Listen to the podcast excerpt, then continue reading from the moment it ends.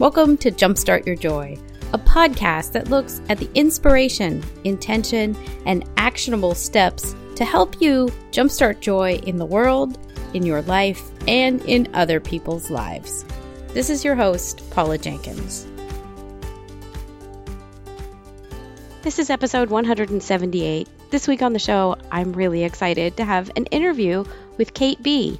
She is the founder of The Sober School, and we talk all about the crossroads of sobriety and joy. In this fascinating discussion, I think you're really going to love what she has to say about how to let go of habits that are maybe no longer serving you, and how to let go of drinking if you find that you're having a little more wine than you want to at one o'clock each day. Before we get to the interview, I want to give you a very warm welcome and say thank you so much for tuning in this week and always. Jumpstart Your Joy is a podcast that's been around for over four years, and I feel super blessed to be able to do this show each week where we look at the inspiration, intention, and action behind joy in your everyday. I am Paula, and I am the host here. I am a very unique mix of a project manager, a life coach, and a podcast producer. If you're interested in finding out more about the show or how you might work with me, you can find everything at the website, jumpstart your joy dot com. And there's a couple things that you might want to look for while you are there.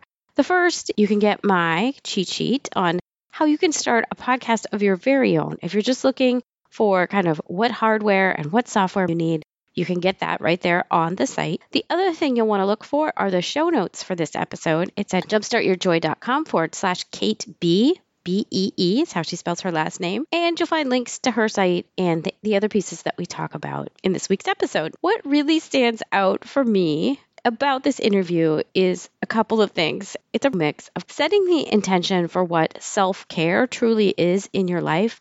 I love that Kate and I dive into this nuanced area of, while sometimes it might feel like coming home and having a drink is a form of self-care and a way to relax after a long day, we talk about how it can cross that line into a gray area of it being something that maybe isn't helping you relax and isn't really self-care. And that while everything else around what you're doing around that drink might actually be the self-care that your body is craving. So the coming home and changing and putting your feet up and watching a show or whatever. The other thing that I really love is the action side of this, is that Kate, when she was looking at her own life, and she had gotten to the point where she felt like alcohol and the way she was drinking was no longer serving her, she recognized that she was not getting what she needed from going to the doctor who told her to simply cut back. And she recognized that she, that she felt like something like a twelve-step program or rehab would be something that didn't quite fit her as well. And so what I really love is that she started her own school to help people go through the very thing that she went through. And I know that so many of you are entrepreneurs and looking to start something of your own. And the way that Kate has found this kind of simple need that's so complex and nuanced, it reminds me a lot of how Jess Ekstrom of Headbands of Hope did a very similar thing in launching her own business. So, and I hope you'll find the inspiration in the way that she took action on something that spoke so deeply to her. So without any further ado, let's get on to that conversation with Kate B. Welcome to Jumpstart Your Joy. This week on the show, you guys, I'm so excited to have Kate B joining me. She is a coach that works with women to work to get into sobriety. And I'm really thrilled to have you on the show. We haven't talked about drinking or sobriety on the show before. So this is an amazing opportunity. Thanks for joining me.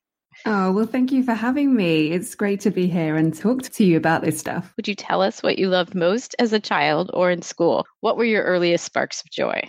Anything creative. I loved writing stories and making kind of arts and crafts type things. And I was thinking about this the other day that, funnily enough, that's kind of not that far off from what I do now. I love writing my blog and mm-hmm. anything to do with graphic design or, yeah, pretty colors and choosing patterns. I still absolutely love all that stuff. So it, it still sparks joy for me. That's so wonderful. I mean, and it's so cool. Lots of times guests do see that there's like this beautiful tie through of what lit them up as a child and then how that plays through to their adult life, especially when it's writing. And I, it's so cool to be able to pull those things into the modern day. I absolutely agree. I did some career coaching a while back, and one of the things they got you to think about was, what did you love doing as a child? And I realized, like, oh, yeah, I still really love that stuff. So I, I think there's something about what we love as a child that's mm-hmm. really important to pay attention to. Yeah, I, I love that, because even my own journey to becoming a coach and starting a podcast started with a moment where I realized, you know what, as a kid, I really loved, strangely enough, acting. And I'd really loved doing improv as a kid back in high school, so improvisational comedy. And I went back and started taking classes for it. And then it kind of daisy chained its way to current day. But it's it is interesting when you kind of feed that piece of yourself. It's almost like new doors just start opening up. Yeah, yeah, absolutely. Would you like to share what it is that you do now and who you work with? Sure. My business is called The Sober School, and I help women who want to stop drinking alcohol, and I help them do so in a way that makes them feel really good about it and kind of empowered to live an alcohol-free lifestyle rather than feeling miserable or like they've kind of got a bit of a bad deal. So yeah, I'm really passionate about helping women to let go of a habit that's been holding them back. And yeah, it was all born really out of my experience, because I've been through all this stuff too. Can you share a little bit about kind of your own background, or maybe the aha moment? Because I think there's, there's, you know, there's a couple interesting things right here for listeners, and, and they love to hear, like, what was the thing that started a business? But I think it's mm-hmm. also interesting to understand that so often what we see is people understand that they see a problem or an opportunity, and that is something that they go out and either research for themselves, or it strikes them right away that, like, hey, there's really a better way of dealing with this. I know. I think so many entrepreneurs operating in the, the wellness space have kind of mm-hmm. come to it from their own experience. But yeah, I mean, just to give you, I won't give you the blow by blow account of my drinking days, because we'd be here a long time. But ultimately, my problem was that from my teenage years to the end of my twenties, I wasn't a normal drinker. You know, I, I wasn't the kind of person who could just have one drink and leave it there, or, you know, not down that glass of wine. I always had more than I intended to, whether I was out with friends or drinking at home alone. And, you know, it, it was negatively impacting me and making me feel quite bad. But I was very aware that I wasn't a raging alcoholic. Mm-hmm. And in my mind, the only people who needed to worry about their drinking and stop drinking were those, the, the people you see sipping cheap alcohol out of brown paper bags who've lost everything. That, that was what problem drinking was to me. Mm-hmm. And when I looked around for help, that message seemed to be reinforced. Either I was looking at going to rehab or going to A A meetings, which I knew I didn't need to do. I thought I'd be laughed out of there for not having enough of a problem. Mm-hmm. And yet on, on the other end of the scale, when I went to my doctor and, and talked about how, you know, I was concerned that I was drinking too much, their response was really just like, oh, well, why don't you just cut down a bit? As if I'd never even thought of that, which was so infuriating. Yeah. I, I spent a really long time feeling like I was stuck in this gray zone. I wanted to stop drinking because it was having all these negative impacts. But at the same time, I'd grown up watching Sex and the City and Bridget Jones, and my social life revolved around drinking. And I just thought my life was going to be over. So I felt in a real bind. And you know, particularly being from the U K, drinking is such a big part of our culture. It really seemed like I was stuck between a rock and a hard place. Mm-hmm. And really, the Sober School was born out of me. Eventually, I did stop drinking, and I realized that it's actually like a heck of a lot better than I thought it was going to be. And I just so wish that I'd, you know, been exposed to someone like me now who could have said, hey, you are doing the right thing by stopping. It, it isn't as bad as you think it's going to be. It's actually going to massively turn your life around for the better. Mm-hmm. So that's kind of where that desire came from. But I wasn't a, I'm not an, a natural entrepreneur by any means. yeah. I, I wasn't one of those kids with a lemonade stand. No way. Right. So yeah, I can totally relate to the thing that you said about drinking can be a cultural thing, and it can also be something where what, like a group of friends or your social situation or even your job is in an environment where that is one of the things that you just do. Like, I'm thinking back to my college mm. was definitely a party school. Go U C Santa Barbara, also a very good school, but like that was baked in. We definitely went out as often as we could or just stayed in and drank, you know? So yeah, I think it's yeah. interesting that you go from that place of being, like you're saying, kind of teens to twenties, depending on the drinking age or not, wherever you are. But like, how does that start to form who then we are once we're maybe past twenty-five? Yeah. Easing into thirty, and we realize, wait, that worked for a while. I think there's a really interesting journey, particularly amongst women who, well, and guys as well, who go to college and university. Because certainly here in the in the U K, when I was a teenager, we just aspired to go to the pub and get served, even when we were underage. So that was like sixteen, seventeen. And then you went off to university, which is practically a training ground for drinking. Right. Everything just revolves around drinking. Mm-hmm. And, and then for me, I worked in journalism in my twenties, which mm-hmm. is a notoriously boozy industry where you work hard and you party hard too. Right. And I felt at the time as if my identity was kind of built around that. Yeah, it was part of who I was and how I socialized. And then towards the end of my twenties, when I was at a point where, yeah, I had a reasonable, a reasonably high disposable income because, you know, I was single in a relatively good job, no kids. And part of that was, yeah, I'm going to buy a nice bottle of wine on the way home. And yeah, I am going to drink it in my flat alone because, hey, I'm I'm a grown up. I'm an adult, you know, independent woman, and hey, all empowerment to me. I think there was some kind of confusion between femini- feminism and independence and all those things going on there, which is quite a toxic mix. That's really deep too. I really like what you said there about it. Like, now that you've arrived and you've got the money, that now this is also something that is almost sounds a little bit like self-care in a way, like that, that it gets framed that way, like that I can do this for myself.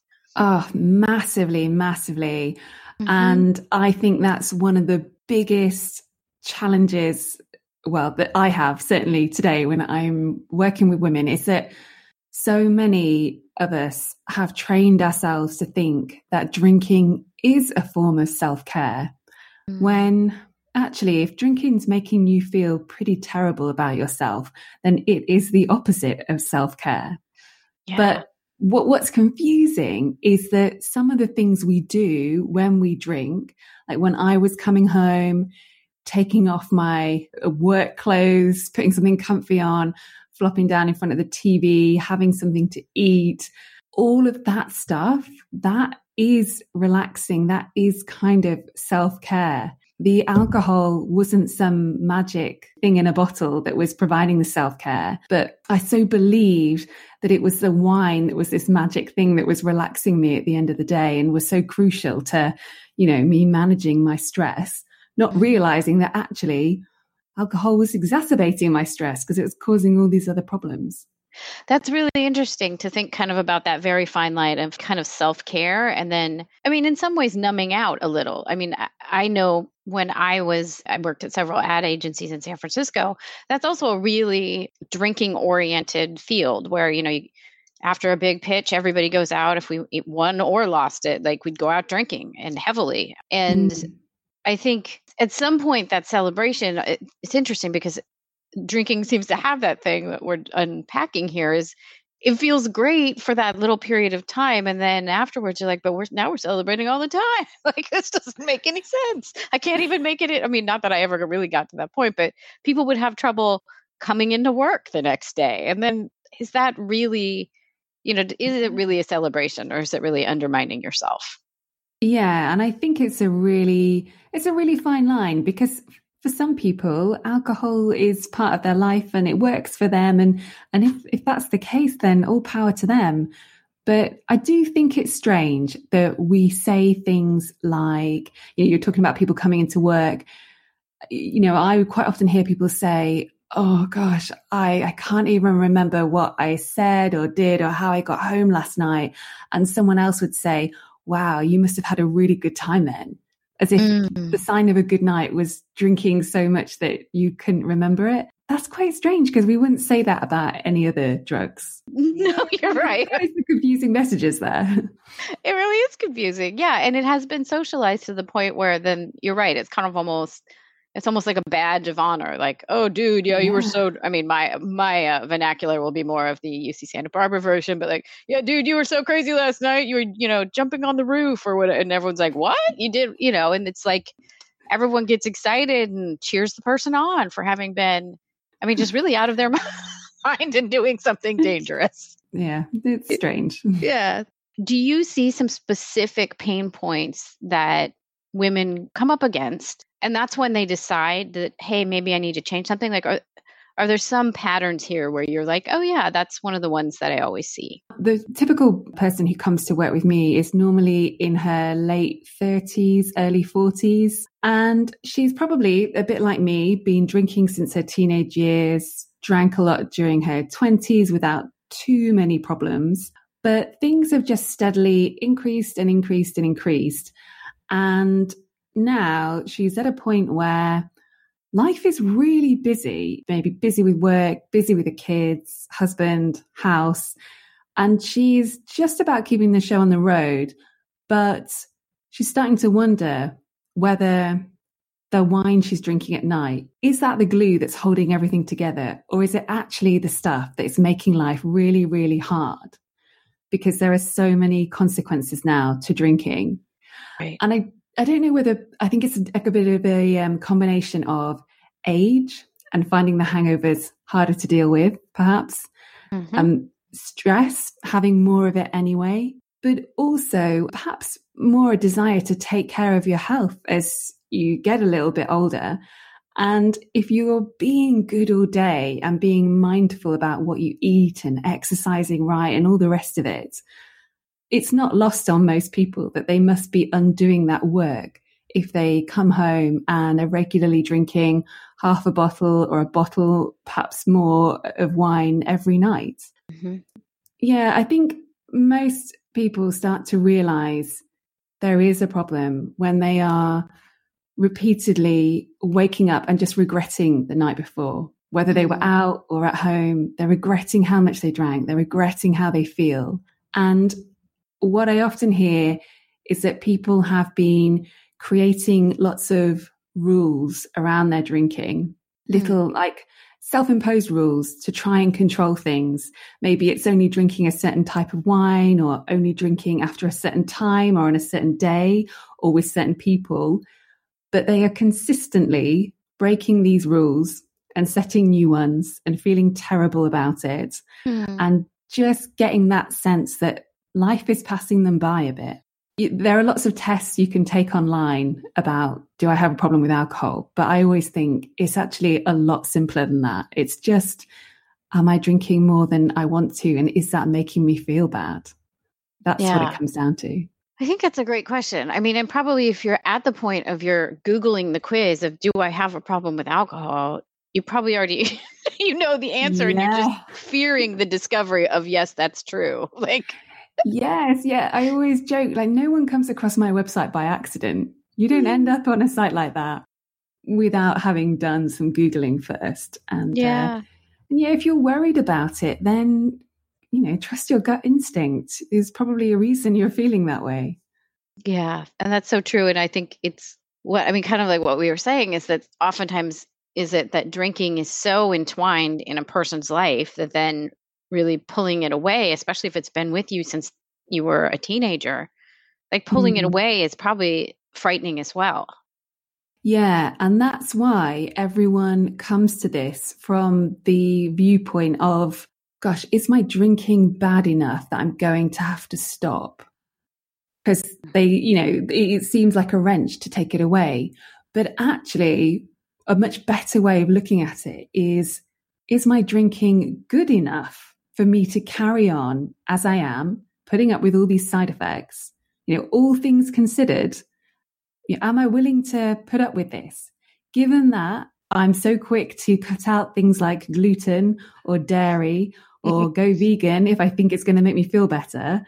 You know, bearing in mind all of those things, is this good enough? Um, yeah. I think that's a better way to look at it, because we don't yeah. we don't wait wait until we're morbidly obese to go on a diet. We don't wait until we're bankrupt before we tackle our finances, um, and we've, we've got to stop waiting until we are the the raging alcoholic under a bridge type thing before we do anything about our drinking. Mm, yeah, and that's a really it's a really good point. And I giggled only because you said gluten-free, because I, I am gluten-free, and that made a whole lot of difference in my whole day to day. But it, it also then inspired me when I was looking at health and diet and all of that. Well, now I don't really drink at all, because I'm also, I can't do fructose, which most drinks or mixes have some sort of fructose in them. And so I'm, I'm fairly pretty much sober myself. So it, and it really is interesting that once I had made the decision to say no, then it made, it meant that I was saying no to drinking as well. Like, I couldn't do gluten, I can't do fructose. Well, then I'm really not drinking either. And yeah, kind of as yeah. you've said, like it, I don't miss it really at all. I sometimes miss the taste of beer, but like I don't miss the rest of it at all. Yeah, that's interesting. I think there's a label for people like you. Um, it's not a bad label. um, I think you are part of the Sober Curious movement, which is, there's been quite a lot written about this recently. People who are, yeah, for various reasons, finding that alcohol doesn't make them feel good. And whilst they may not be ready to kind of go, hey, I'm sober, I don't drink, you know, and kind of wear it as a banner on their T-shirts. Yeah. Actually, they're not really drinking, like very quietly, just not really drinking anymore. And mm-hmm. there are more and more people who are who are adopting that approach, because it makes sense. Like, it really does make sense. If you are like, like you are kind of gluten free and really caring about your diet and what you put in your body and your well being, then yeah, in many respects, drinking doesn't really make sense or fit in with that. Yeah. Well, thank you for the new term. I'm, I'm glad I spoke into it. You know, I, I don't always make the show all about me. I, I, but I think that is an interesting angle, that if we really do care about the body and and how it processes things, then sometimes things just aren't a fit. And yeah. my husband is also then sober curious uh, for different reasons. You know, this feels like the right choice for us as a family now that we have an eight-year-old, and mm. it just felt right. Do you think That's there's awesome. also, oh, yeah, yeah, thank you. It also strikes me that there's probably a lot of changes that go on as you kind of get to that late thirties, early forties stage. Do you think that some of that, like, you know, your body's changing, hormones are changing. Like, do you feel like some of that starts to weigh in, or do you guys get to that at all in your, your course? Yeah, I, I think it really varies. As I say, I think for some people who are getting to that stage of life, they've got things hitting them from all angles. Probably they are looking after children, and maybe also looking after elderly parents as well. So stress levels are really high. And by that age, you know, you're probably doing quite well in your career. So at an okay, an okay job level, but with all the stress that comes with that. And yeah, I think the combination of all of those things can really grind you down, and you don't have quite the same bounce back ability in the morning, and it just feels as if you're grinding through life on a combination of caffeine and sugar, and you know, you're, you're kind of winding yourself up in the morning and then knocking back the wine in the evening to try and wind yourself down again. Mm-hmm. So we're living these really stressed out lives, and drinking for a while can feel as if it's helping with all of that. But actually, after a while, it's just fanning the flames of that cycle. Mm-hmm. So stopping drinking is really helpful, a, a really good thing to do. But another challenge for women who are kind of at that age and experiencing those things is also, also to step back and say, okay, like, what else is going on in my life here? Like, what do I need help with and support with? And you know, if, if I am numbing out with a, a drug like alcohol at the end of a regular Wednesday or Thursday or whatever, then, you know, what is driving me to that and how can I change that? Mm, and yeah. yeah, I think that's a, that's when you're in the cycle of drinking and just getting through the week and living for the weekend and then doing it all again, it can be really hard to see the wood for the trees and to get that perspective of what's really going on in my life.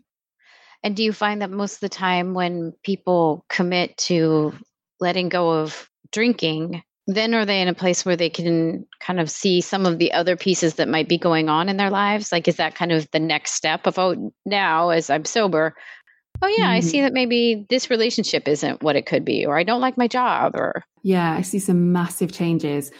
Um, because what part of what I do is um, obviously help people with your tips to stop drinking. And we do like lots of kind of myth busting and changing the way we feel about alcohol.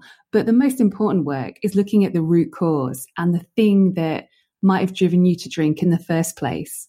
Mm-hmm. And so for some people, when they stop drinking, they might suddenly find it improves their marriage. But for other people, it might shine a light on cracks in their relationship. For me, I realized that I was bored, so bored with life. I was bored with my job, and I I didn't really have enough hobbies or friends in my area, like true friends. I've moved around a lot for work, and I think drinking had been a way to distract from some of the loneliness. So when I stopped drinking, I had to face up to some really uncomfortable things that I kind of would have rather ignored at the time, but I'm really glad I tackled them, because ultimately that is how you improve your life in the long term. And and I did make those changes. So yeah, I, I see massive changes in people. Yeah, that's interesting too. I see kind of on the life coach side of things, a really similar thing where if, especially I think around women who have gotten married and have kids and a career that they've, with or without drinking, they've gotten to that point where it was, it's been that they're striving for so long, you know, be the best mom, be the best person at work, be the best person they can in their relationship.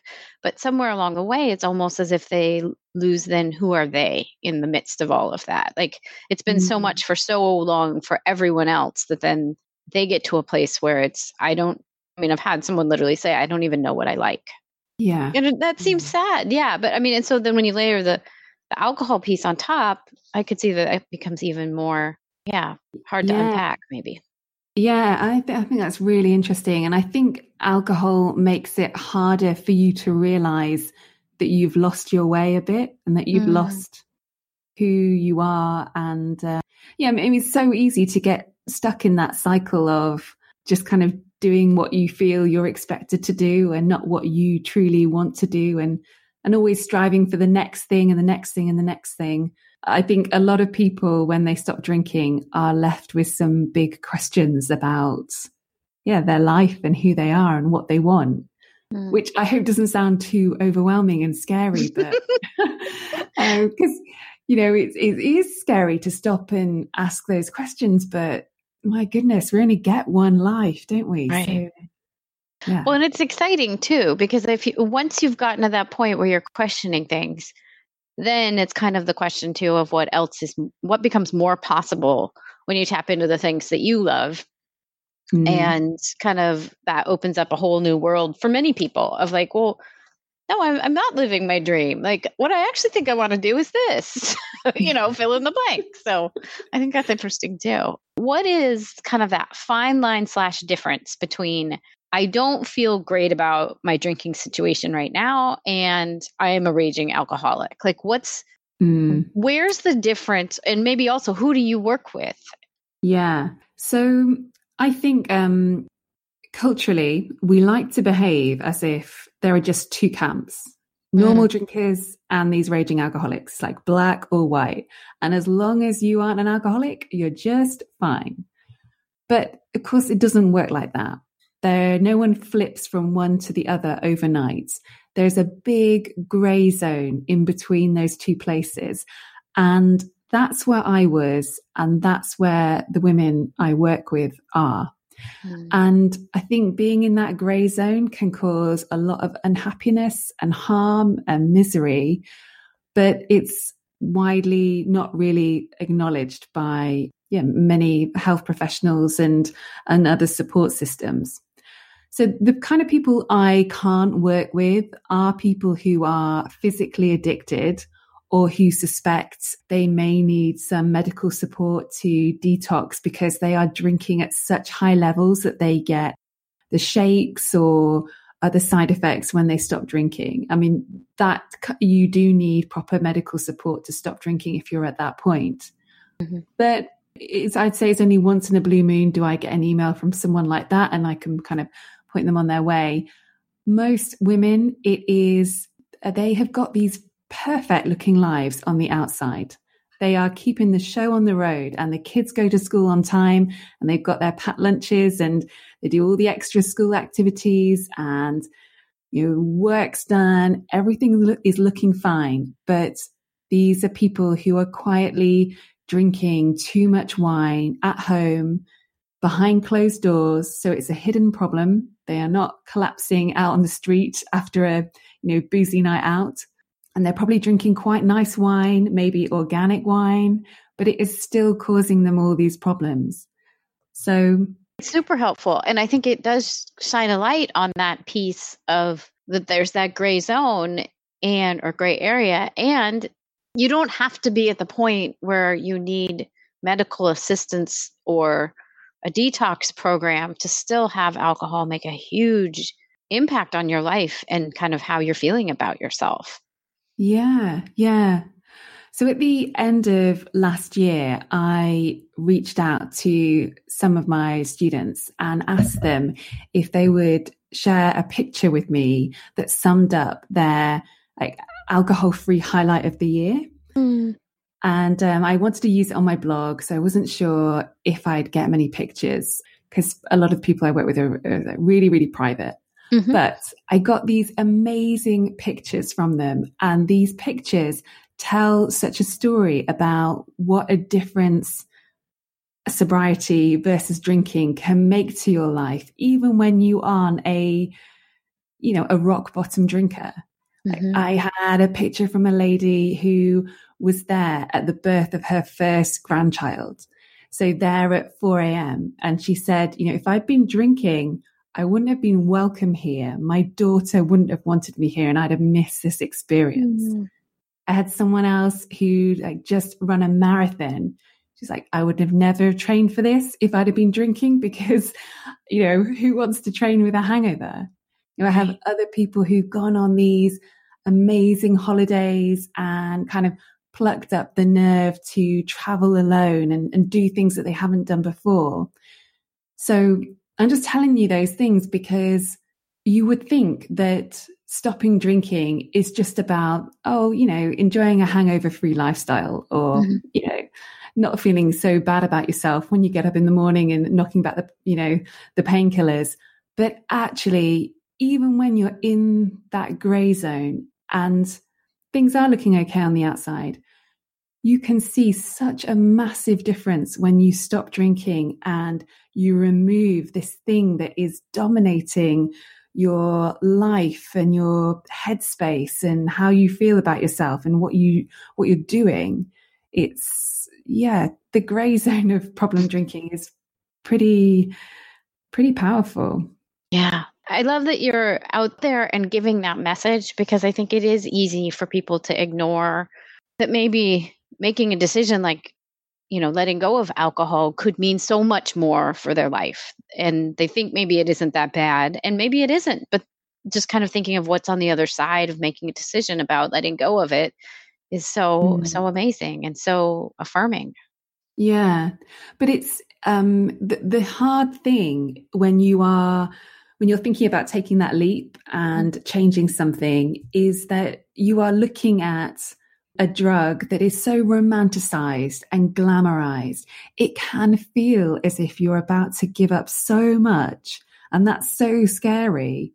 And part of what I do is helping people unpack that and look at okay, what is it you, that you think alcohol is doing for you right now? Like, what are the benefits that you're scared of losing?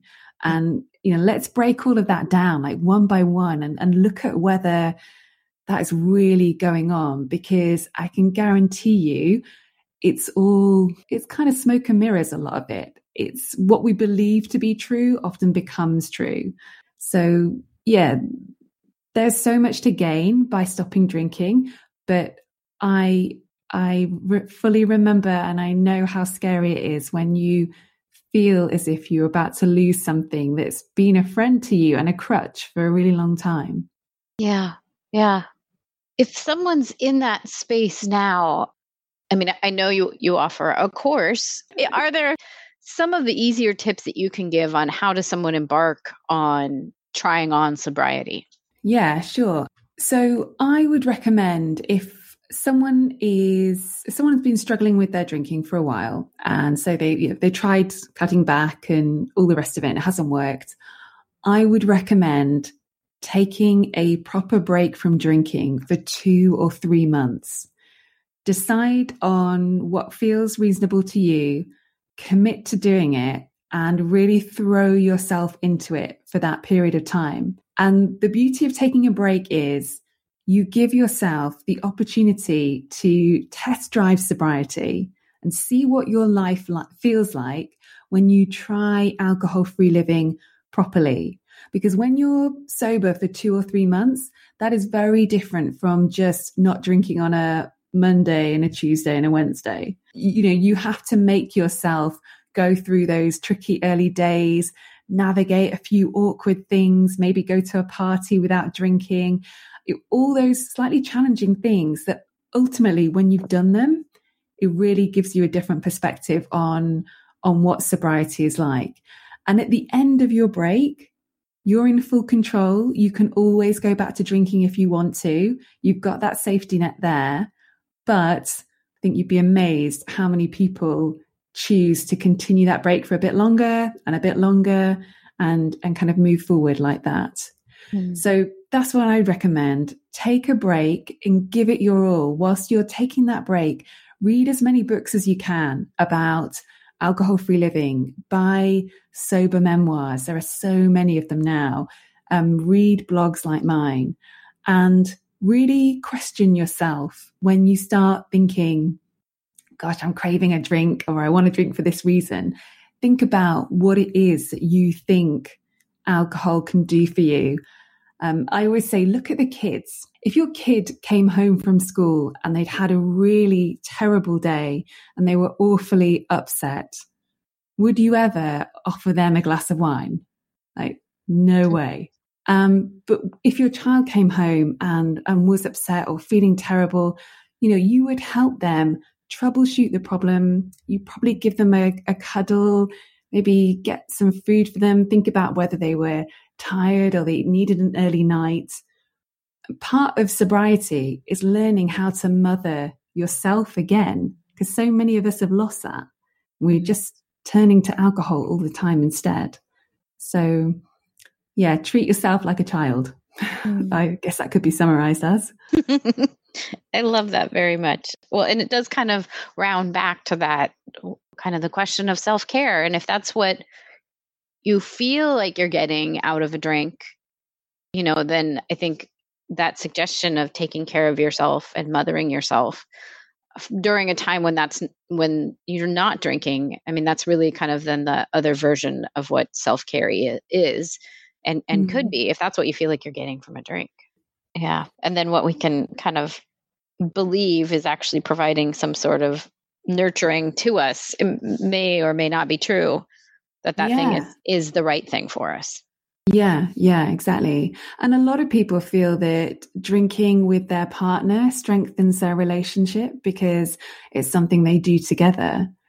And actually, when you break it down, what's really strengthening your relationship is the fact that you are taking some time out to sp- spend some time with each other, quality time, and talk through your day and be there for one another. And you can do that kind of stuff no matter what's in your glass.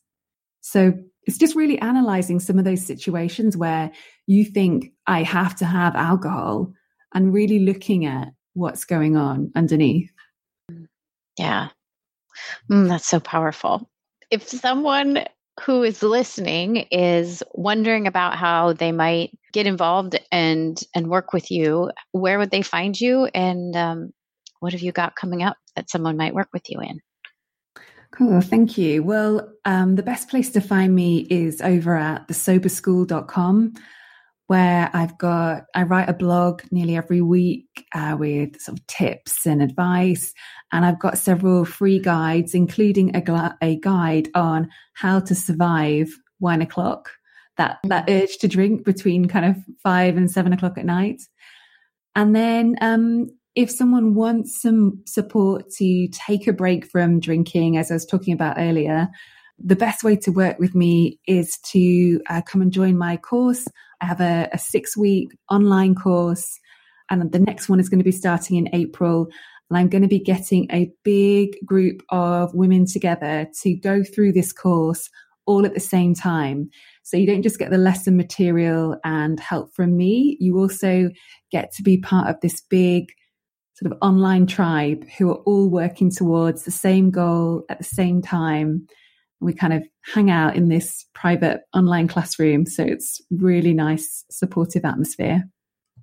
Sounds amazing. And really, yeah, group and um, kind of group work, especially when you're making a huge change, can make such a difference in how you see it and how you feel supported. Yeah, yeah. It's, it's so powerful, isn't it? When you see someone else who, you see yourself reflected in someone else's story and you mm-hmm. think, oh yeah, I am not alone. Um, exactly. Yeah. Oh, and I will link up to all those in the show notes. How do you see um, kind of joy playing a role in sobriety? Um, which might sound like a strange question to someone who, if they're like, no, I don't want to give up drinking, but like, how have you seen joy show up more in your life, if it has, since you made the, the decision to be sober? Uh, in a massive way.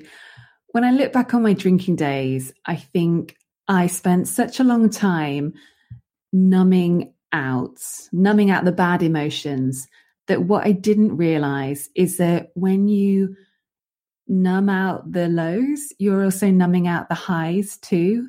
So, you know, you you don't really get to feel um, true joy. And what I absolutely love about not drinking is knowing that all the emotions I feel nowadays, they are all one hundred percent real. They aren't artificial. They're not fake ones induced by drinking too many wines. You know, when I go to a, a comedy club and I laugh until I cry, it's because they're genuinely funny. Um, when I have an amazing night out with my friends, it's because I know, man, these are my friends. This is my crowd. I'm not just drinking in order to kind of tolerate these people or paper over the cracks in our relationship. So yeah, I feel as if since I stopped drinking, life has been a lot more vibrant. And yeah, there's a lot more emotion there. And And really welcoming that. Mm, that's beautiful. Thank you. And last, uh, what are three ways that you can think of to jumpstart joy in your life, in the world, or in other people's lives? Well, I would say keep a gratitude list. I am a massive fan of this. I only started doing it a few years ago, but it's made such a difference. Um, and I think particularly uh, for drinkers, keeping a gratitude list can be a really good idea, forcing yourself to focus on the positive, because when you're focused on all the negative things and what's not going well, it makes it a lot harder to stick to your sober goals. So a gratitude diary or a what's going well list, I think really brings me quite a lot of joy. And I, I love reading back through it as well to see what I put. The other thing I'd say is exercise. You need those exercise endorphins. Uh, they just make you feel great. And nowadays, if I'm having a really bad day, the kind of day that I would normally have drunk over in the past, I try and get myself to an exercise class where all I have to do for an hour is focus on what someone's telling me to do and run hard or jump hard or whatever it is, mm. because it gets me out of my own head. And when I finished, I feel amazing. So that would be my second thing. And the third thing really is something I guess we've already talked about, which is implementing self-care. Mm. I think too many of us, you know, we are checking our emails uh, before our feet have even hit the floor in the morning. We're just on the go, a massive, crazy rush. It's nonstop all day. And then, you know, you, you get home and you, you feel totally exhausted. I, I really think implementing even just a little bit of self-care, making sure that you don't eat your lunch at your desk and you do get out for a walk, or you do get ten minutes to yourself. Just something small can make a really big difference to your, your health and your well-being, and ultimately make you feel more joyful and certainly more sane. Mm, I love that. Thank you so much, Kate, for, for being on the show and for sharing all of these amazing insights uh, with us today.